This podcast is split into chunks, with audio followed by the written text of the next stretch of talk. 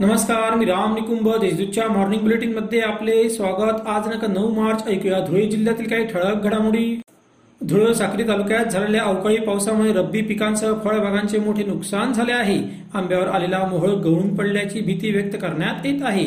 दरम्यान आमदार कुणाल पाटील यांच्या पत्नी सौ अश्विनी पाटील यांनी शेत शिवारात जाऊन नुकसानग्रस्त भागाची पाहणी केली.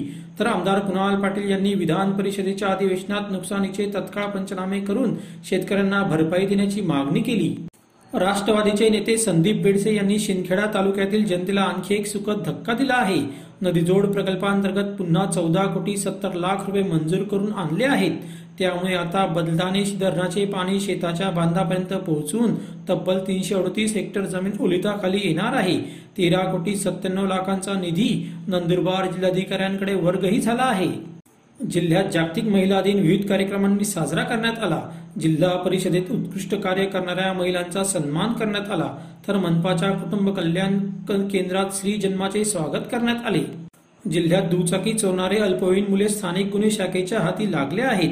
त्यांच्याकडून अडीच लाखांच्या सात दुचाकी हस्तगत करण्यात आल्या. असून सात गुन्ह्यांची उकल झाली आहे. दरम्यान एक अल्पवयीन मुलगा पसार झाला आहे.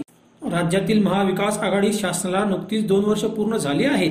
त्या पार्श्वभूमीवर जिल्ह्यातील चार तालुक्यांमध्ये लोककलेच्या माध्यमातून व्यापक जनजागृती केली जाणार आहे. त्यासाठी तीन पथकांची निवड करण्यात आली आहे अशी माहिती जिल्हा माहिती अधिकारी विलास बोडके यांनी दिली आहे. धुळे तालुक्यातील लांबकाने ते सासूबाईंच्या पालन पोषणावरून दोन कुटुंबियांमध्ये हाणामारी झाली. या प्रकरणी परस्पर विरोधी तक्रारीवरून सात जणांवर गुन्हा दाखल करण्यात आला आहे. हा वाद गावात चर्चेचा विषय ठरला आहे. अशा त्याच्या ठळक घडामोडी सविस्तर बातम्यांसाठी वाचत रहा दैनिक देशदूत. व ताज्या बातम्यांसाठी भेट that W W W dot Deshdoot dot या संकेतस्थळाला. धन्यवाद.